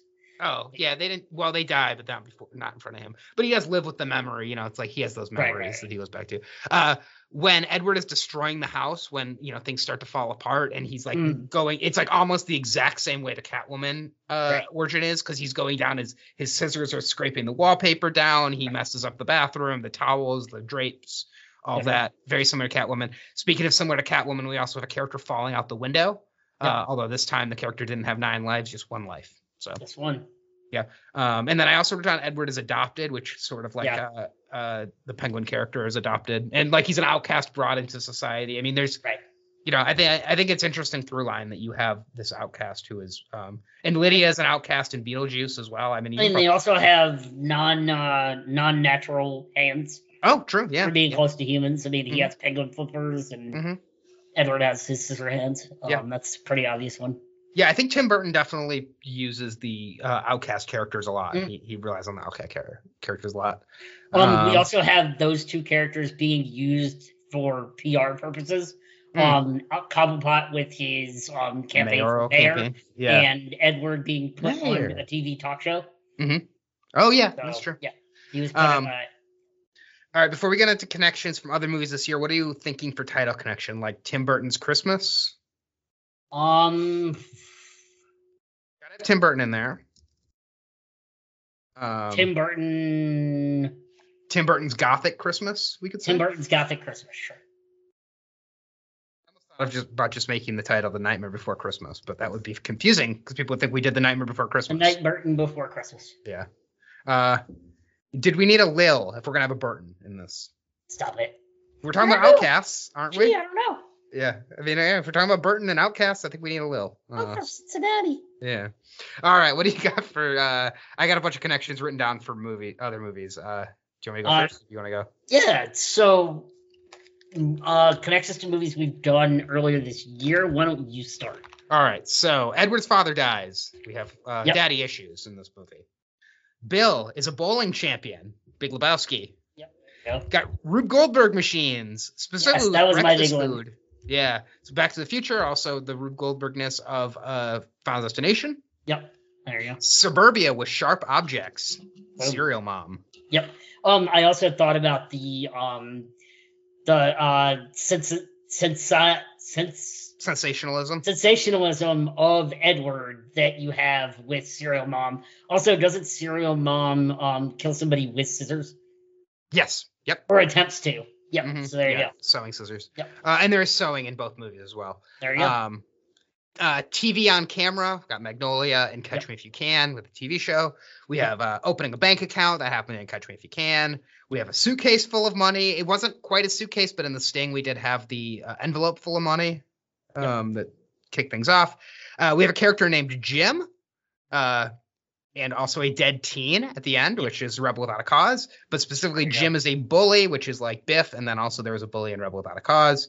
And the last one I wrote down is we have a crazy inventor, which is like Yeah. Back to the Future. Young, Young Frankenstein. Come on. Our very Oh, first and- movie of the year. Yeah, yeah. That's. That this movie is the most connected to Young Frankenstein that we've done. I mean, it's literally they tried to put Edward on a show for entertainment. I mean, Mhm. they, they might as well have been singing "Putting on the Ritz." Oh yeah, show. that's very uh, um. I mean, good it's- memory. Yeah, it's it's very um Gene Wilder um, which is ironic because he played Willy Wonka and Tim Burton. Oh yeah, that's that's a big like circle. So, circle yeah, it's like a big circular thing. Yeah. Yeah. Um, also, the framing device is similar to Who Frame or Who Yeah. Shot uh, Liberty Valance. Yeah. Uh, the man who shot Liberty Valance. Um, yeah, I'm, I was trying to think of other uh other things Do to Do we have any other ones of those this year? I think we did. Yeah, no, I mean I think we've had some others. Uh, Brokeback Mountain that didn't have the framing device. No, it did not. Um, Crouching Tiger, Hidden Dragon is sort of a fairy tale though. Um, it It is, like a fairy tale. So, Yeah. Um, all right. Uh, I think that I mean, we had a lot of movies with like teens and and Yep. you know teens, uh, freaky as well, teen and Sharp Objects. Yep. Um, and uh, 1990, I think we had a couple movies from 1990 as well. Um, I don't think this is the only 1990 movie we've done this year. Um, just really quickly looking. Um, well, maybe it is the only 1990 movie we did this year. It is. Never mind. Uh, this year, yes. Uh, we I made did that Dick up. Tracy last year. Yeah, I made that up. Um, all right. Well, speaking of last year, what's your movie map? What is the best Uh, connection to last year's movie? The one that I decided to go with is What We Do in the Shadows. Um, because it's basically taking these gothic characters and putting them into modern times, and they don't understand anything about how to live in the modern world. Mm-hmm. And so they're constantly like accidentally hurting people and not sure and like also dealing with random mundane day-to-day tasks like cleaning the lawn and making dinner and doing mm-hmm. the dishes so it yeah it, it very much reminded me of what we do in the shadows in Oh, way. interesting. Yeah. I would have thought more Interview with a Vampire if you're going to go with you know that that time when we were doing the vampire movies back to back because we did do those movies back to back. Also, in Mhm. terms of like a movie from uh, I think Interview with a Vampire was 90 was there it was 94 it was not the 90s not early 90s Mhm. um but I, I thought of two later in the mo- in the the year that we did um immediately i was thinking don't tell mom the babysitter's dead in terms of kind of the dark comedy um burnout teen sitting in the back of the van but um the more we talked about it i think like a christmas movie in suburbia with bad things happening and a child a young precocious child named kevin uh, i think Yeah. you gotta go home alone it is and I think um, obviously we have the Beetlejuice connections with Burton Hmm. and um the gothic horror elements of And Winona Ryder and well. yeah Winona Ryder and a mansion Mhm. and hedges yeah and- beetlejuice was one before this correct that was so, yeah. two before this, yeah, because it was 88, Batman was 89, Scissorhands was 90. Well, that's Yeah. quite a run for Burton to Yeah. do. It's and then Batman. Returns was 92. And he So, had and he had Pee Wee's Big Adventure right before that. Yeah. In Uh, '86. yeah. So there you go. um, So all it's right. a good run. It's a good Yeah. run. so um, we will talk about something with the movie map. I don't know what we're gonna do with the movie map, but we will talk about that in our bonus episode somehow. Maybe the movie that was chosen the most for the movie map or something. I don't know. Mhm. We have that tracked somewhere. So, um, all right. Uh, so that yeah, average score 2.81 rounds up to a three for Letterboxd purposes. If you have a score and it was not sent in, movieladdergmail.com at ladder movie. Send that stuff into us. Uh, Brendan, should we get into suggestions for next week? Absolutely. Let's find out. We're watching the last movie of season two. Amazing. Oh, no. Two years looks. Uh, so we will see what we will be going to next. It is anything that connects to Edward Scissorhands in any way that you can justify. Mhm. Uh, and just a reminder for next week, uh, we are not. Con- I mean, if you find a movie that connects off of this that fits the criteria, that's fine. But we are most looking for movies that were suggested in season two of the Movie Ladder podcast That we're not picked, obviously. that were not picked. Yes, we're not doing any repeats. Um, you know, better if it's a movie that you suggested that you're resuggesting, but it does not have to be that. Uh, if you give an explanation, that gives your movie a better likelihood of being chosen. Um, we will put the link to the the Letterboxd watch list, which has all of the movies uh, suggested on this podcast in there. So, uh, and I'll just figure out what page you you know if you go through page like whatever, I'll put that in the description when I post this There go. podcast. Uh, also, feel free to reach out to Brendan if you need some help figuring out Yep. if a movie was suggested. I archive all of our emails and all of the suggestions. also, if you so- look on another way you can do it is if you look up the movie on Letterboxd. If you're friends with the Movie Ladder podcast on there, um, it'll show you if it's in the Movie Ladder podcast watch list, which also There is so, so either way, uh, uh, lots of ways to do it, but it does have to be a movie that was suggested last year. If you suggest something that was not suggested during this year, it is ineligible to be chosen. And uh, we will, we will see what we're going to be doing to kick off season three. But first, we got to finish season two. Boy. so a lot of pressure. a lot of pressure. What is going to be our last our last movie? Uh, so we start with Jeff, and he says uh, his first one is Christmas Vacation, Mhm. Christmas movie, and has a stress filled holiday party. Yep. Uh, Christmas movie season is going to be over though by next week. Indeed. Yeah. It'll be New Year's time. Yeah. It's New Year's time in Hollis, Queens. All right. Uh, next one, Argo. Go Argo, fuck yourself. Argo Alan fuck Arkin. yourself. How Yeah. dare you? And then uh, a movie I've never seen stars Johnny Depp. It is Chocolat. Chocolat? Have you, Yes. ever seen Chocolat? I've not seen the Chocolat. Oh, I forgot. I had a question for you about Edward Scissorhands. We have to Okay, please. Uh, what is on your Mount Rushmore of scary movies when you were a kid? Uh, Edward Scissorhands is definitely up there. Um, things that were not actual um scary movies. Yeah, not like not horror movies. Yeah, but, like um. Return to I think Return to Oz is one Yep, people always go well. to. Um, Yep. Yeah, I don't know. I, d- I would have to think more on it. I wasn't prepared for the question. Gremlins definitely Oh, okay, was really that freaky. wasn't for me, but Um, hmm. I would throw. I'll throw a couple on mine. Uh, one, and I share this one with Akiva. That is E.T. E.T. scared the hell out of me as a no, kid. We, come on. my It's mom and I watched. My mom and I watched E.T. I was very young, and um, we got to the last the last act of E.T. and I was so scared and having like just uh, so upset that she had to call my dad home from work to Well, come that's and that's console me. that's that's upset, not being scared. Right, but the then. I, I then I You're had scared E.T. ET is gonna die. I was, no, that's I was scared that he was going to come after me. Also, I don't know. I, I'm That's- irrational. Doesn't make any sense. I had an I had an ET book in my bedroom, and I had to like like I sometimes I would wake up and I would see it and I would have to turn it over and like not look at the cover because it was just ET was too scary for me. Edward Scissorhands phone home. And then this one, I guess I kind of have like a thing that I'm scared of, which is people in very white makeup because I also was very freaked out by powder, and I was like probably too old to be scared Wow. by powder. Uh, yeah, Wow, that's weird, Zach. I know. All right, next. All right. Spe- speaking of movies in my Yeah, speaking of movies that might freak people out, The Elephant Man. Oh, these are Megan the Librarian's suggestions. The Elephant Man.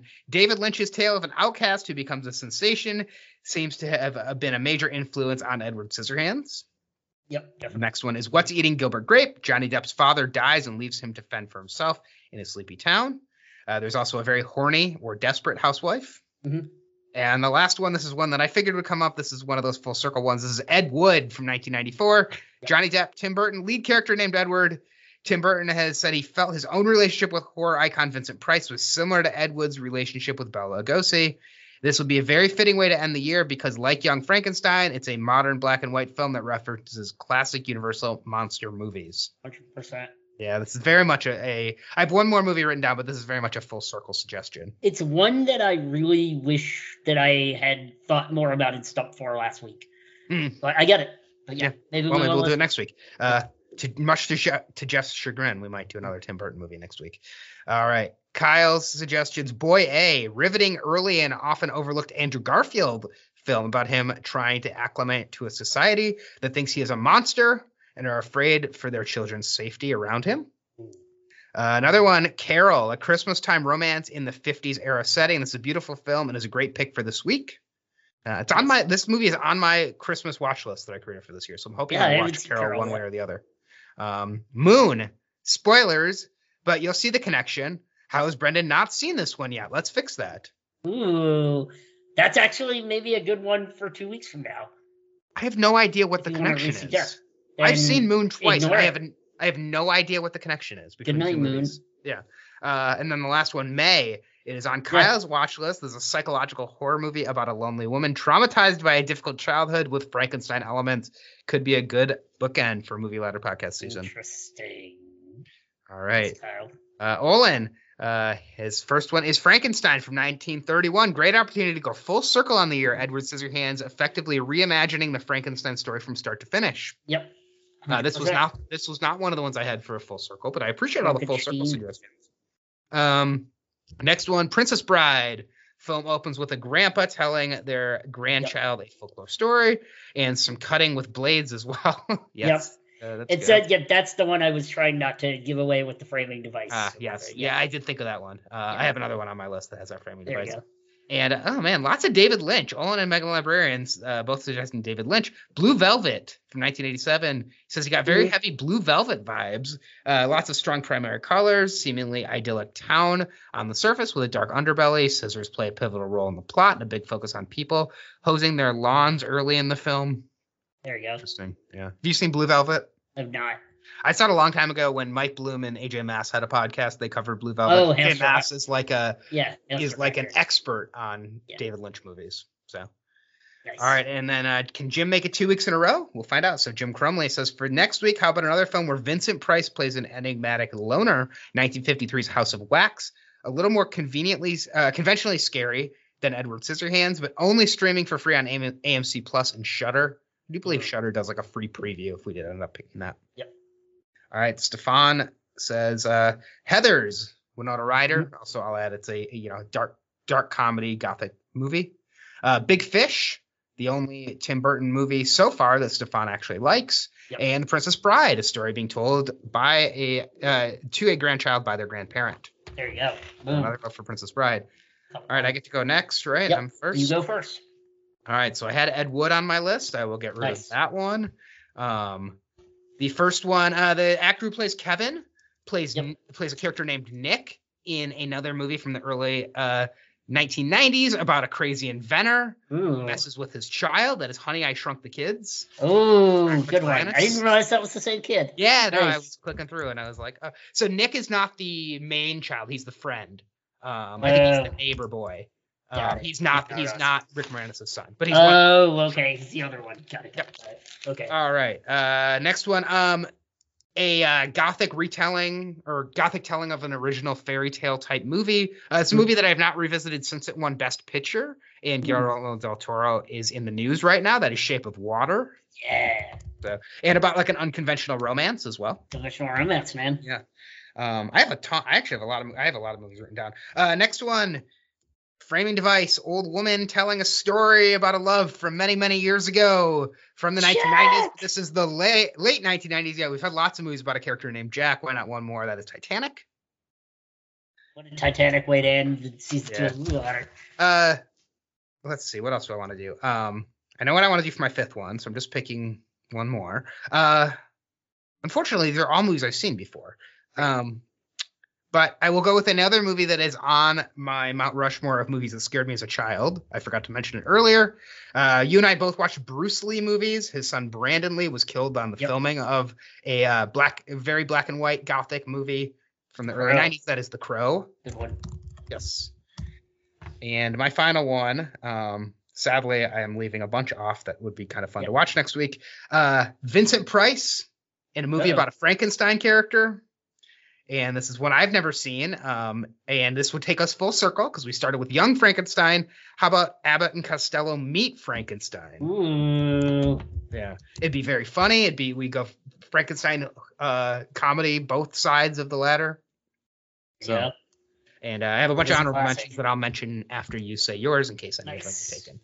Uh, so the first one I want to mention is the uh, Dianne Wiest family comedy. Um, also from I believe also from 1990, maybe 1991. Uh, Steve Martin, Martin, a uh, bunch of really great actors, really great cast. Uh, Parenthood.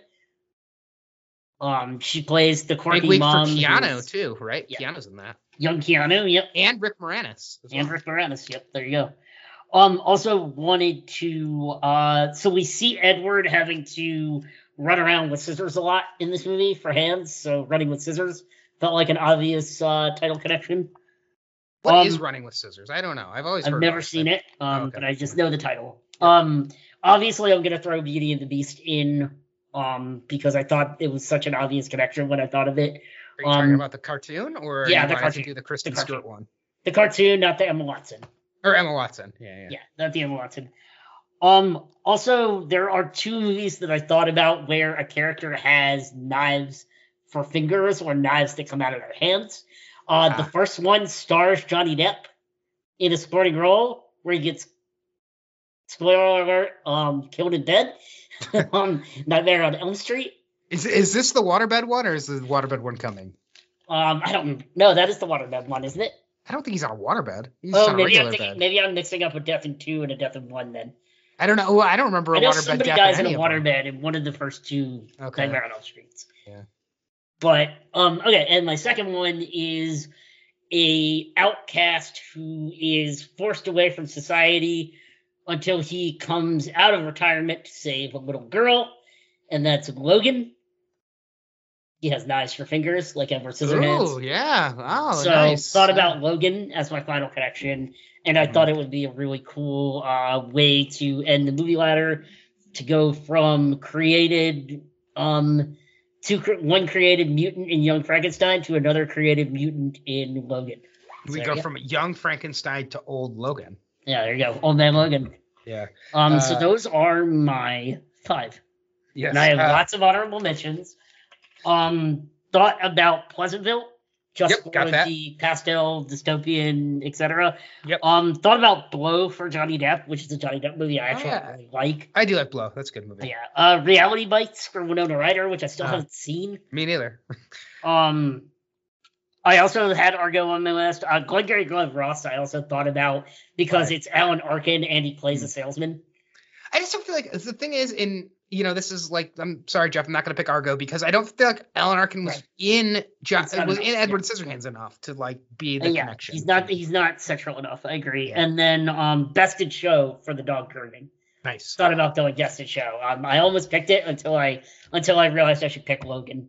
Yeah, no, Logan's a good idea. Uh, all right, so I have a lot that weren't on your list. So I have a character named Edward in the title, uh, Friends of Eddie Coyle, which I know has come up a couple times. Well, yeah. Wizard of Oz, which we talked about earlier. I just didn't, didn't see Yeah. one. I didn't think if we're gonna do Wizard of Oz someday. I just didn't think this was the right connection for Fair it.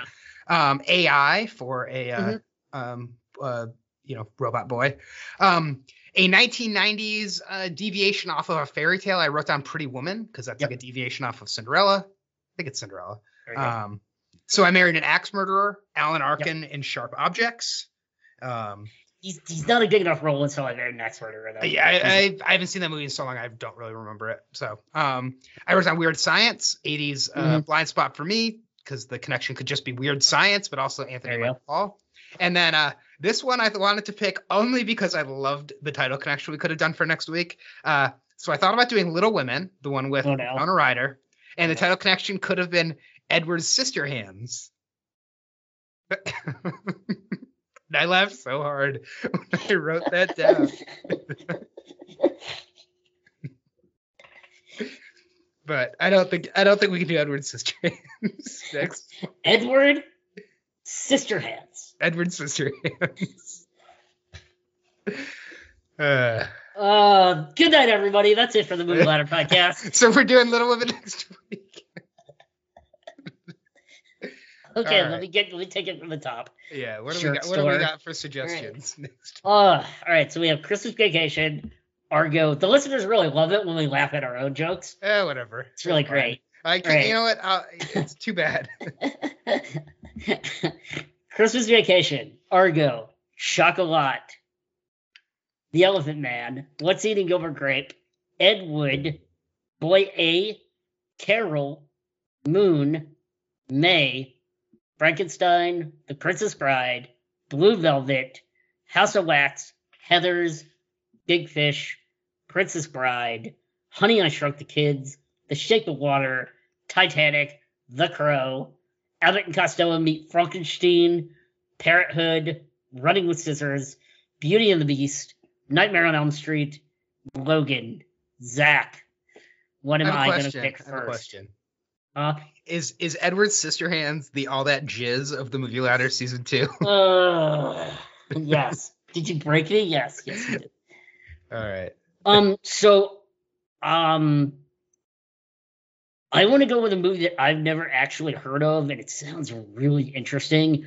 Um, I like it when someone describes a movie as riveting.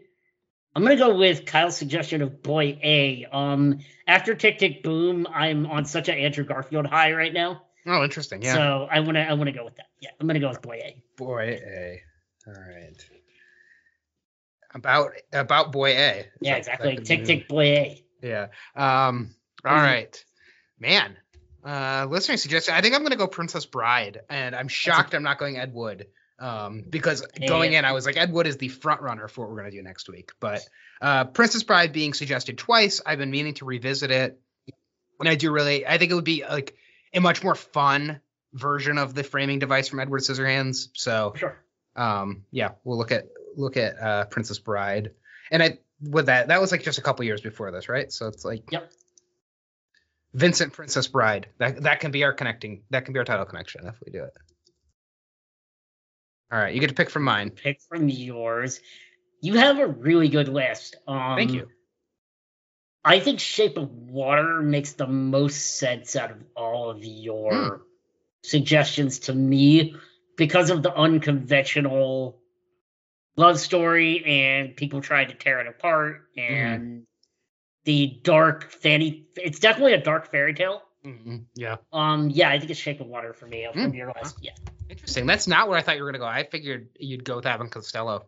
Um, but all right, and then uh, from your list, so wrong tab. Uh, Parenthood, Running with Scissors, Beauty and the Beast, Nightmare on Elm Street. Um, Logan. And Logan, Logan. yep. uh, I'm not gonna do Nightmare on Elm Street. That's definitely out. Fair enough. Um, we've had a lot of fatherhood things, and uh, I think we're to Parenthood. Um, I was thinking Beauty and the Beast was what I, where I was leaning, but um, I do like. I think Parenthood has a ton of connections. We had Keanu earlier in the year. I just watched a bunch of Keanu. Keanu's going to be like topping my Letterboxd between uh, Matrix and John Wick, and if we do Parenthood next week. Um, I was thinking Beauty and the Also, I Beast, mean, but Parenthood is also, I mean, not to, you know, tilt the scales yet, but it's a light lift, I think, for the listeners from the end of the year and for me. mhm. Um, but I also think Princess Bride and Boy A would also be pretty. John Boyega. Um, Um, all right, so Boy A is not streaming anywhere. okay. Um, so I feel like I'm interested in it as well. It, I've never heard anything maybe about it. up- maybe it'll come up some other time. Yeah. Um, my my vote is to not do anything that's not streaming since it's already Yep, kind of like holidays and stuff. All right. Uh, Shape of Water also not streaming. Surprise! I can't believe that's No not streaming shit. anywhere. Yeah. Damn, that especially for an Oscar-winning movie. You, Well, I mean, we can go back on what we just said. I mean, if we wanted to, we don't have to. You know, I, I, I think Boy A is just like, I, I'm interested in it, but not enough if it's not easily Yeah. accessible. So, uh, Pr- Parenthood is on Peacock, Princess Bride, uh, Disney Plus, and Shape of Water not streaming anywhere. okay. So, um, I am sure it's Parenthood toward. the movie, not Parenthood the TV show. I am, sure, I am, because I'm on. Just making sure. Uh, oh, Dianne Wiest is in Parenthood. Did you say that? Yes, that's yeah. That was That the was main your connection. connection. Yeah, Okay. that was the Um, main connection. Jason Robards is playing a father in Parenthood Yep. as well. That's a really Yep. good connection. Um, yeah, I think it's between Parenthood and Princess Bride. Um, I don't think the connection of the framing device is strong enough to go Princess Bride, Uh-huh. despite the swords and the cutting and the. Yeah. It is a fair. It is an unconventional fairy Yeah, tale. it's a fairy tale. It's definitely an It fairy unconventional fairy tale. tale. It is an Yeah. unconventional fairy tale. Yeah. Yeah, and Vincent Vincent Price. Oh, Vincent Price. That doesn't work at all. My joke. No. Uh, It doesn't. let's um, Parenthood, or I mean, uh, I always like Steve Martin, right? Uh, Steve Martin. Mary Steenburgen. So like, uh, I don't know. What are you thinking between those two? I think you're leaning Parenthood, right? Between those two, I would rather do Parenthood. I've just seen Princess Bride so many times. It's good talked about, talked about, talked about. Um, I just think it's good done. Well, I do think Parenthood is an interesting capper on the year Yeah. because we had, you know, father issues and parent issues came up Yeah. so much on this And this podcast. movie is all about parent issues. Yeah. yeah. Um, it did spawn a TV show as well, which I don't know if any other movies that we did this year spawned a TV. I mean, Batman obviously is a TV show. Um, I think that's the only one really. Final Destination didn't have a TV show out of it, did it? No, I don't think anything else that we covered had a TV TV show yet. Yeah. Um, yet, but um, sure, let's whatever. Parenthood, that'd be fun. Ferris Bueller's Day Off spawned a TV show. It did it? Yeah. Hmm. So uh, yeah, uh, Parenthood streaming on Peacock. Um, so you got to pay for the ad free, um, or you can watch it. I think you, no matter what. Um, on there, even you'll just have ads, which I feel like this is like a movie that doesn't like it's not like there's tension that it breaks it's up or anything like that. Um, Steve Martin. Um, I just saw a, a thing about a guy who won Jeopardy looks just like Steve Martin, a recent Jeopardy winner, That's funny. and they had Steve Martin come on for something. So, um, Nice. all right, yep, Parenthood it is. Parenthood it is. So- Let's do it. It's a movie I've been stuffing for all year, so I'm Have you very seen it? You've seen Parenthood before? I've seen it several times. Yeah. Okay. I'm excited. Um, so, uh, so it came out the year before this, 1989. Yeah. So we went from Young Frankenstein to Parenthood over 52 weeks. Ron Howard. What a Yeah. journey. Yep. So, Mel Brooks Um, to Ron Howard. Yeah. Uh, and really, Parenthood could be like the running theme of this of this podcast Of this, uh, yeah, or at least of this season for sure. or of this season. Yeah, yeah. Absolutely. Will be interesting. Last year was a lot of we had a lot of bank robberies. I don't think we had very many bank robberies this year. we so- also get a very young Joaquin Phoenix in this. Yeah. Um. All right, that'll be fun. Yeah, it'll be, it'll be interesting to see who pops up in this movie. Absolutely. Um, Parenthood next week on the Movie Ladder podcast. Now, next week is a little bit different. Yep. you uh, only eligible movies are movies that have been suggested over the last For this- 51 weeks since Young Frankenstein. Uh, point, bonus points if it's a movie that you suggested. Bonus bonus points if you put some Mhm. sort of reason why you're suggesting it to kick off the new year. Uh, and bonus points if it connects to Parenthood. If you know if you pick a movie that somehow connects to Parenthood, we won't invalidate it because last year we did uh, Clue to end season one, and we did Young Frankenstein to start season two. So they were definitely connected movies to each other. But it is not a, it is not required that they connect. But it would be nice to have, you know, if we can, that would be fine. But um, and then we will wrap up season two of the Movie Ladder podcast. You do have a couple extra days. We're recording next Thursday, the 30th. So a couple extra days to get that feedback in uh, for this movie. And if you want to update any scores for any other movies from this year, movie ladder at gmail.com, at ladder movie on Twitter, the movie ladder on Letterboxd. All of those are the ways to get in touch with us. Yep. Um, Brendan, I think uh, we kept this short enough. I think we could probably do a little, you know, little mini Spider-Man talk after the uh, after we run Uh, the yeah, just yeah, just some quick uh quick Spider-Man talk at the end. Um, what are you looking forward to watching later this week? If? Ooh, uh, Matrix Four tomorrow. Um, nice. I, I, my personal movie ladder, it was perfect. I watched the Matrix trilogy, then I watched the Yeah. John Wick trilogy, and I finished the John Wick trilogy just in time to ladder back to Matrix for Matrix Four. So I did a very good job. Yeah. I am uh, excited for the Hawkeye finale tomorrow morning. Uh, I plan on waking up plenty early enough to finish it before work. So there you go. Do you know? Is it? I'm sure it's a little bit longer. It's an hour. I know. Yeah, It's it's, an hour about an hour okay. long. So I, I gotta set that alarm for early. Oh man, what time is that? 6 a.m. Yeah, it'll be six instead of six thirty. Yeah. Yeah, 6:30. My 6:15 is when my first alarm goes off, but I usually hit off and then get up on the second or third alarm when it goes off. Um, and uh, yeah, cool. Um, anything else that you want to let people know before uh, people who haven't seen the new Spider-Man hop off? Uh no, just I, I hope people enjoy Parenthood. I hope people um really enjoyed this season and our discussion on uh what did what did we even discuss this week? Edward Scissorhands. Um and come back next week with those suggestions for year three. Uh thanks for thanks for sticking with us. Yeah, no, it's uh, it's great to have people along for the ride. Tell some friends because next season, um, next season starts a whole new season of the Movie Ladder podcast. So you don't have to have, you don't have to have listened and watched all the other movies. You can just start fresh. We're gonna we won't be connecting back except that movie map to uh, previous years. So, um, and I had something else I was gonna say and I forgot what it is. So I don't know. Well, thank you for thank. Wow, I just had a total like brain fart. I don't know. Uh, maybe it'll come to me. But next week we're talking about Parenthood. Yep. Um, and stick around if you have seen Spider-Man: No Way Home. Um, we'll do the little music from something musical from Parenthood. I, I, what songs are there? Spider-Man. Yeah, what songs are there from Parenthood? I I feel don't like know. there's I'll like have to a look something up for you after. yeah, there's like a dirty joke or something in the beginning. It's Parenthood. When you're sliding into home and That's it. Yeah, yeah. yeah. Diarrhea, diarrhea. Mm-hmm. That'll probably do it. But When you're sliding into first and you're feeling something burst, diarrhea, diarrhea. when you're sliding into third and you, well, you juicy turd, diarrhea, diarrhea. When you're sliding into home and your shirts are full of foam, diarrhea, diarrhea.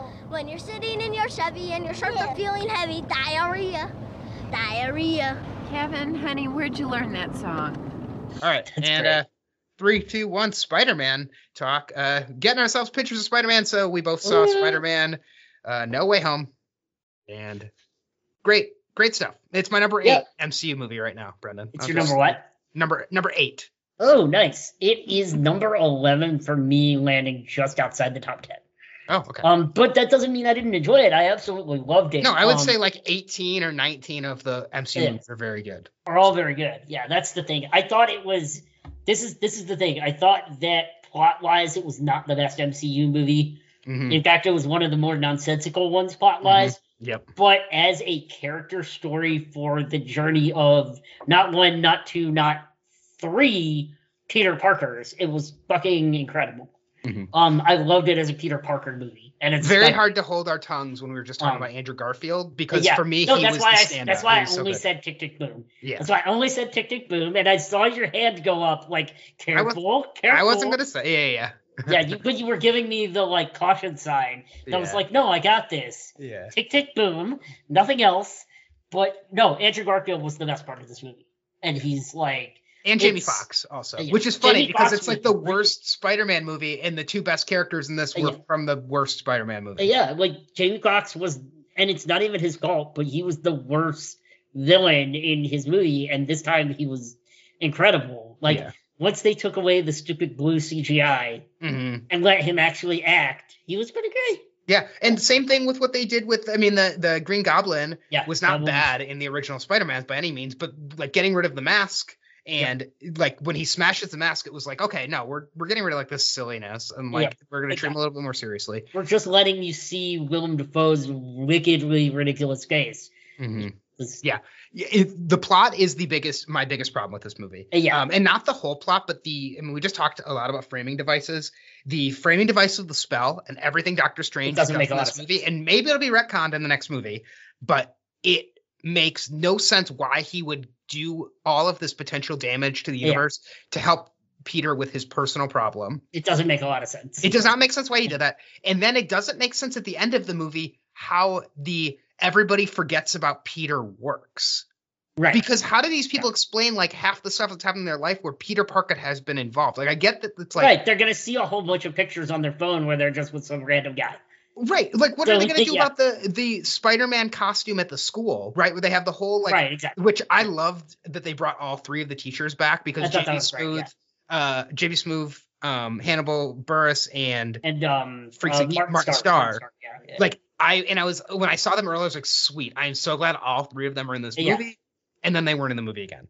But they they did have the uh you know like the the trophy showcase for Peter, which was very fun. It's very um, funny. But how does that like then then what happens? Does that just disappear because of this spell? I mean, I guess you just are supposed to assume that like it's just there. Yeah. all evidence of Peter Parker is gone. Yeah, it doesn't make any sense. No, because you're just erasing it from their memories. You're not erasing him from existence. So, so it's is it like a Westworld thing where they're like uh you know it does I don't like I don't see anything there. exactly. I think basically? it's like a Westworld thing where he doesn't look like anything to me. Yeah. Yeah. I don't like that. yeah. Um how does Happy know Aunt May if Peter Parker doesn't exist? How is yeah, he at her doesn't make grave? a lot of sense. Yeah. Like, and I was talking about this with some other people, and they said, "Well, how do you how do you justify time travel in Endgame?" And it's much easier to justify time travel. I feel like that was For much sure, more because they actually out. than- explain the time travel. right to this, I feel like they were just like, "Oh, we got to wrap up the movie," so like, oh, everybody forgets Peter. So Right. So for me, it really worked for all of the character work, but not so didn't hang together so well for the plot. But I can kind of forgive it for that because the character work between all of the actors was so great. Yeah. yeah, and I do think everything in between the spells was Really- some of the best MCU. Like, if really the fun. spell stuff worked, this could be my number one MCU movie. yeah. Um, but it that that stuff like the first first fifteen and the last fifteen just it, that takes it down a little bit. Mhm. Um, the I think one of the top tier like Mount Rushmore MCU scenes when Andrew Garfield Spider Man saves MJ and gets redemption It's wonderful. for for the Gwen Stacy thing. Yeah. I I like almost teared up. I was I, I could not believe I almost teared up in a Spider Man movie and I was like that is so And for Andrew moving. Garfield, like Yeah, and for Andrew Garfield, like what a year for him too. So that was that was great. Um, my other thought is, do you think that the everybody forgets Peter Parker's Spider-Man thing, including the Avengers, is But that doesn't matter because it doesn't cover Spider-Man. They know they know Spider-Man still. right? They know Spider-Man, but they don't know. But they but the Avengers don't know. They don't know who Spider-Man is, so they're not working with Spider-Man anymore. Right. Do you? My thought is that this kind of perfectly separates Spider-Man and the MCU. So like we don't have yeah, if they decide, yeah, Sony decides to take him back, they, yeah, Yeah, It like, and I, I actually be okay with that as well. Yeah. Like, you know how sometimes, like with, with Succession, I was like, it'd be okay if that was the end of the series. Like, it'd actually be okay if they just said, all right, like we rehabbed Spider-Man, we've got a great franchise. If this continues, it does not have to be an MCU. Like, this can be just separate from MCU now, and Spider-Man can go and do his stuff. exactly. I think that that that would work pretty well. Um, I do like the Venom setup that we now have the symbiote, and the way the symbiote came through was through the multiverse. Um, Yeah. I didn't see Venom Let There Be Carnage yet, but I don't think I missed anything not seeing. No, you didn't. Um, I mean, there there was a post credit scene where he sees the MCU universe. Mhm. That's it. Yeah. Yeah. Um, let's see what else. Uh, I have a lot. I have. a- I mean, I have a ton of thoughts on this on this movie. Um, Yeah. I I had another theory about this. So the villains all traveled to this universe the moment right before they died. right? Right. That's each of them is in here. Does that mean that each of the Spider-Men also traveled right before they died? Mm, good question. I don't know. I mean, It's that's possible. We don't so- know. That's the problem. and I think they could have actually done something very interesting with that, especially for the Andrew Garfield Spider-Man. Yeah. Because he was so low and depressed, it could have been Yeah. like this was the moment right before. because all you're himself. seeing when you grab him is he's wandering down a dark alleyway and everybody's Well, that's in the main universe when you see Yeah. him. That's not in his universe. that's He'd already true. Yeah, traveled. yeah, we don't know when. Yeah, Yeah. Um. Yeah, I, I do wonder about that, and the same thing with Venom, right? We see Yeah. Venom, and you know, is, is this right before the Venom character dies as well? we don't know. Um, and I did Um, really like some of the twists in this, like in terms of like the monkey, like I didn't like the spell, but I do like it as like an 80s. You know, all of the Spider-Man movie of this series have been like 80s teen comedies, right? You had the high school Right, movie, right, you had right. the Euro trip, and now you have like the high school Halloween uh, monkeys, monkeys. We have like the monkey's paw, right? That he Oh, yeah, wishes yeah. he wishes for this thing and he gets his wish, but it's way worse than what he, you know, he- Right. it's what not what he imagined. So I like that twist on it a lot. So Yeah, I like that Uh, too. And I like that I did not expect Aunt May to die. Apparently, people That knew that was going to happen because of the because of the trailers. It kind of spoiled it for people. I, that's why I'm glad I didn't see that shit. Like Yeah. people go out of their way looking for like leaks, just bug the heck out of me. Like I don't want to know. I don't want to know that kind of thing ahead of time. And it's like, like I mean, there there's a certain podcaster whose name I'm not going to drop who said on his podcast this week that like nothing in this movie surprised him. And I was like, yeah, that's because you spent eight hours dissecting five trailers of this movie Mhm. and looking for set photos and leaks. Right. Of course, nothing surprised you because you researched the shit out of this movie before you saw it. Why, like, if you go in blind, you'll have the potential to be to be surprised. If you go in having done a hundred hours of research on everything about this movie, of course you're not going to be surprised by anything. Like, come on, I was surprised by complaint. so much in this movie because I I Yeah. did not see any trailers. All I had heard was people talking about some things in the trailer. I did hear Daredevil's arms, so I knew Right. Daredevil was going to be in the movie. He wasn't even like he didn't do anything. He was like a Right, cameo no, for it's like just five Matt seconds. Murdock, and I was so happy when he popped up. I was like, yay. Yeah. And it wasn't even in the part that everybody was saying was Daredevil's arms. Oh really? Yeah, What was so the part that everybody everybody thought was Daredevil's that arms? everybody was saying that it was Daredevil, that it was Matt Murdock in the interrogation room, because all you see is like the cop's arms on the Mhm. table, and that was it. Oh Right. okay.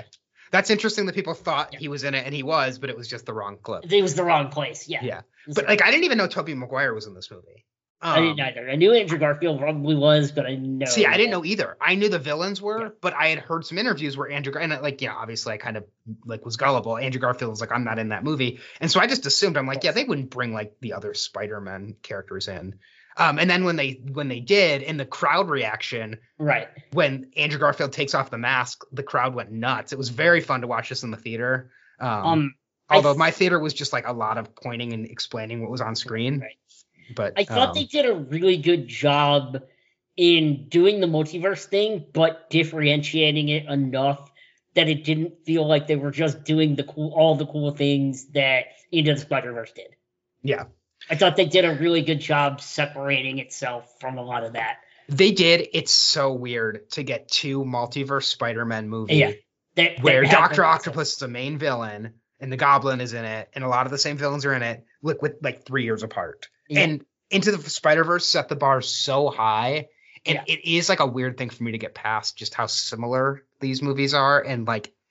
If this would have come out five years ago, this would have blown my mind. And now it's like, yeah, this is cool, but like they had already basically done this movie did a few years I ago. yeah, I thought they did a good enough job separating it. Yeah. From that one. I mean, a hell of an achievement to get this cast back for this movie, to get basically Absolutely. everybody except uh, Kirsten Dunst and James Franco. Yeah. Essentially, like everybody else who plays a big role. I kind of was hoping James Franco would pop up, but I'm. It's okay that he didn't. I, yeah, I, I thought he, I thought he might. I thought he I, might. I definitely thought Kirsten Dunst would. I was kind of surprised that she didn't show up Yeah. at some point. Um, but yeah, and um, and I, I really love J.K. Simmons making him and Alex Jones. Like Yeah, that's such really smart good. writing. That's such smart like modern writing. Um, and it's kind of cool that he pops up in the end of the last movie, Mm, and it's it's like a really good foreshadowing for what they were going to do in this movie. yeah, for sure. Yeah, So, um, and staging the final scene on Captain America's shield, the final battle on Captain. I Captain thought that was shield. really good too. Yeah, Great. I mean, I can't believe this is the first time in the MCU we've had Statue of Liberty. Um, Right. and I thought it was really cool that like that fight is actually on Captain America's shield, like this symbol for the Avengers and everything that's become of Yeah. Peter Parker's. Uh, You're in the Avengers. Yeah. What is that? Like a band? so, there- so cool. Oh, there. I, I There have to were watch the many movie good again jokes. just for all of the good meta jokes in this movie. Yeah. So Um, many good jokes. Yeah.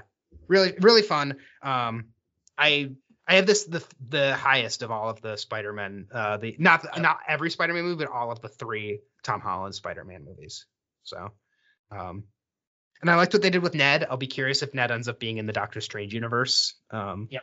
i don't know if that character is owned by like even if spider-man goes back to sony i don't know if ned can if that is don't- he's under the same Because I think he's an original character, so it's hard to say. right Yeah, so I don't, I don't know. I think he's an original character in the MCU. So. speaking of doctor strange did you watch the trailer the second post-credit scene that was Yeah, I saw both post credit scenes. That was pretty wild that they gave us an entire trailer as a as a post credit scene. Well, we've gotten that Um, before, right? Because with wasn't it like Avengers Sort that we got a trailer for at the end After of after? Captain America: The First Avenger, there was like a thirty second teaser for the Yeah. Avengers. Yeah, but it wasn't like a t- full two minute trailer like this was. So Yeah, I avoid I avoid trailers. I was already in the theater and I was like, well, I Yeah. guess I'll just watch this. It Oh, did make me very excited for Doctor Strange. Um, and I am shocked that they are counting What If as canon because it does seem like this is going to be Uh, off of what happens at the end definitely of What. If. Yep. So Yep. uh, if you haven't watched What If yet, you have a couple months. You probably want to watch that as long with along with WandaVision before uh, Doctor Strange. Are really pulling in the TV shows. I'm I'm kind of surprised how much they're going to pull the TV shows into the movies, but uh, it's a risky gamble. I think you know you and I are caught up on this on the Marvel shows. I don't know if a lot of people are. yeah, I don't know. Got to find out.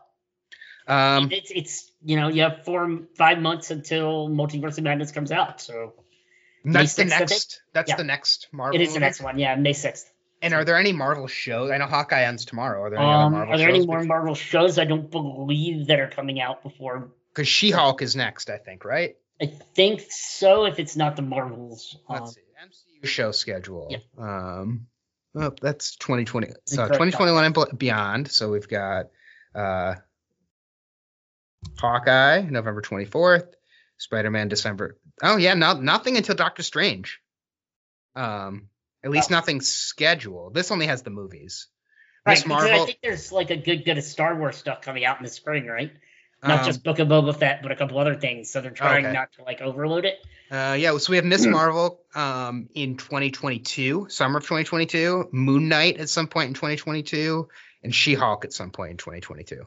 Um, and then the Guardians of the Galaxy Christmas special, holiday special in a year from now. That'll be fun to have that. Like, that'll be, I'm assuming that'll be very much like the Star Wars Christmas special. Yeah. I think. Um, wow. Yeah. So we're going to have a nice long break from MCU stuff. Um, that I mean that's kind of nice though to get a little bit of a breather because we've had nonstop MCU basically this entire year. Yep. Um, all right. Anything else you want to? Um, it- this would have been an interesting movie to connect to. Do you want to do connections from this back to Batman Returns? Just a couple quick ones. Uh, to Batman Returns, um, just the multiple villains and the, you know, I don't know. I, I hadn't really thought about it. Um, Mhm. so you're kind of putting me on the spot. yeah. Well, I I mean it's a superhero a superhero sequel we can have right, and it takes there is like stuff that happens at Christmas time. The end of this movie takes place at Christmas time. Um, secret identities. Yeah.